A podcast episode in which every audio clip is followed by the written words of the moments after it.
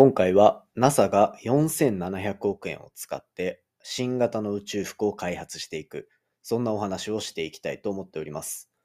今回紹介するのは NASA の今後の宇宙服の開発計画というところで民間企業と提携をして新たに宇宙服を作っていく、そんなお話です。で、こちらはですね、まあ最近よくあるアルテミス計画っていう月面だったりとか、その先の火星だったりっていうのを目指していく、そんなこう計画の中で企画されているものになっていて、実際にこう有人月面探査っていうところで使う新型の宇宙服っていうのを民間に委託していく、そんなお話ですね。で、やっぱりアルテミス計画に関わっている、そんな宇宙開発の側面では、民間企業を巻き込んでお金を渡して競争させて、新たな技術をどんどん芽生えさせていく。そんな動きがよく見られるので、今回もその文脈でのお話になります。ぜひ最後までお付き合いください。佐々木亮の宇宙話。2022年6月13日始まりました佐々木亮の宇宙話。このチャンネルでは1日10分宇宙時間をテーマに最新の宇宙トピックスをお届けしております。ということでですね、本日でエピソードが614話目を迎えるというところで、すいません、甘噛みしましたね。というところでやってるわけなんですけど、今日ですね、えっと、まあ、このエピソードを収録する前に、あるゲストの方をお呼びして、ポッドキャストの収録をしておりました。で、こちらが、えっと、一回このポッドキャストにもゲストで出ていただいた僕の博士課程時代の同期、行方康介くんという、まあ、国立天文台で今研究員をやられている方です。で、今2022年の6月なわけなんですけど、2022年に入ってからもう3本目の論文がこの間出たというようなところの知らせを受けて、これはまた語りに来てもらうしかないなというところでお声かけさせていただいたという感じなんですけど、まあ、やっぱ同期として誇らしいというか、そんなペースでバンバンこう研究成果が出ていって、一体今後どれだけ偉くなっていくんだろうなっていうのが本当にワクワクする。そんな彼の活躍なわけなんですけど、まあやっぱいいっすね。こう、なんて言うんでしょう。僕はいつも新しい論文だとか、あとはプレスリリースだったりっていうところを元にお話しさせていただいてるわけなんですが、やっぱ、こう、論文を書いた人、それぞれの人にとっては、一本の論文っていうのは本当に命を削って作ってるようなものなので、そういった意味では、こう本人に実際にこう受理された論文っていうのを語ってもらうっていうふうになると、僕が語るよりも全然熱量とかも変わってくるんですよね。なので、そういったところが結構今回は綺麗に伝わるような収録だったんじゃないかなというふうに思っております。まあちょっとまだ編集とかもしてないので、どういう感じにまとまるかなとは思いつつも、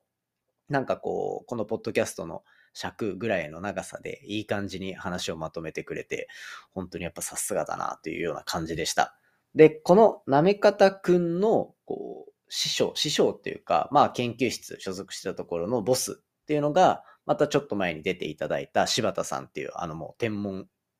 業界のレジェンドですね。っていう方なので、なんかそこの系譜を引き継いで、このポッドキャスト出てくれてっていうので、なんか僕は非常に嬉しいなというような気持ちでいっぱいでした。まあ、とにかく、こう、自分が博士課程でずっと研究してて、で、えっと、その頃、また同じような分野で、切磋琢磨、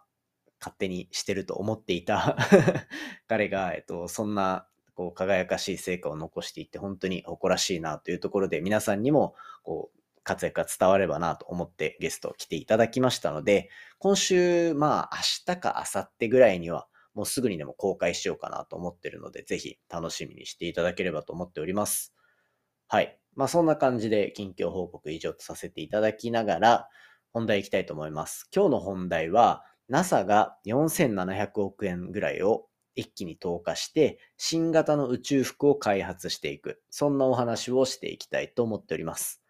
で、今回紹介するのは、まあ、皆さんも宇宙開発っていうところの面ではよく目にする宇宙服ですね。特に今回の場合で言うと、船外活動って呼ばれる、例えば国際宇宙ステーションから見たらその外だったりとか、あとは今回は後でお話しするんですけど、月面探査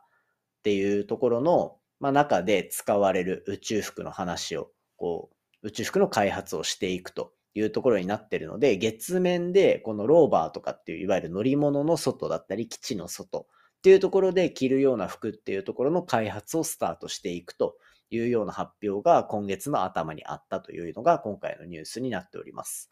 で、これはよく最近は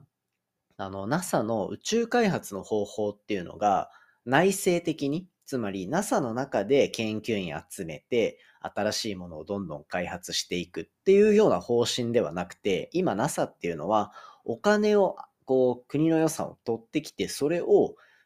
アメリカ国内の宇宙企業のどこにこう分配していくことで、より最適なあの宇宙開発に対する競争力っていうのを持たせられるか。そんな意味合いで民間に委託することが基本的には多いわけですね。特にこういったアルテミス計画って呼ばれる月面探査、火星探査っていうのを目論んだところについては、よくそういった開発が行われてます。実際に例えば月面で使う、月面に行くためのロケットだったりとか、月の周りにまた宇宙ステーションを今作ろうとしているんですけど、そこに一体どんなロケットで、えっと、まあその資材を運ぶかだったりとか、月面の基地はとかっていうところで、まあいろんな民間企業がこう NASA からのお金を取って開発をガンガン進めて、で、また同じようなプロジェクトやってるところ同士が切磋琢磨して技術力が上がっていく。そんな文脈のお話が結構多かったりするというところで、今回もこの新型の宇宙服っていうのは、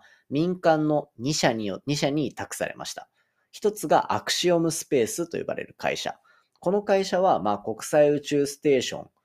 で今、政府がいろいろ管理してたりするんですけど、それをこう民間に移行していこうっていうようなところで商業利用だったりとかっていうような民間の宇宙ミッションっていうところを推し進めてるような会社。もう一つは、えっと、コリンズエアロスペースというところの会社で、ここはまあ、えっと、いろんなセンサーとかを作ったりとかっていうような宇宙開発の技術っていうのが優れているような、そんな会社になります。そんな2社に対して、まあ、NASA は、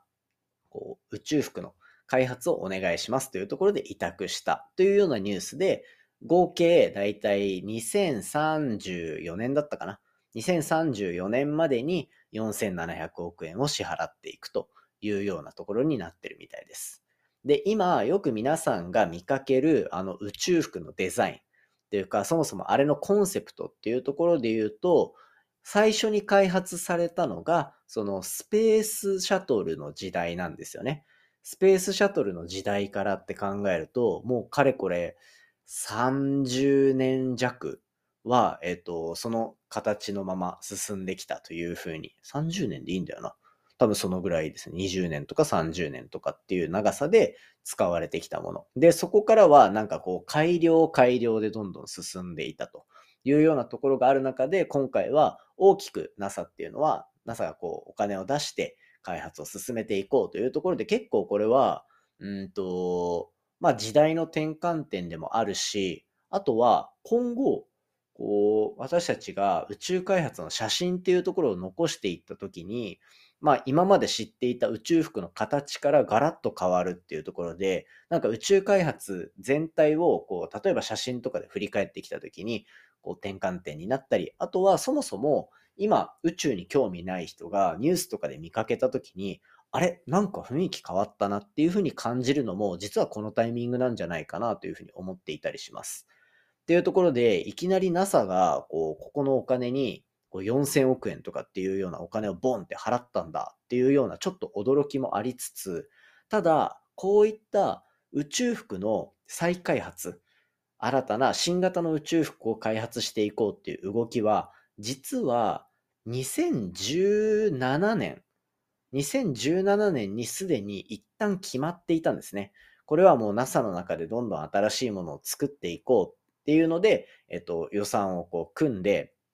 開発を進めるっていうふうになっていたんですけど、これなんかいろいろ NASA の中間報告とかの中で資金不足だったりとか、あとはそもそも2017年にその採択、採択というか、こう新型の宇宙服開発するって決まったんですけど、そこからやっぱコロナウイルスとかの影響があって、なかなかこう進捗が芳しくないというところで、と途中の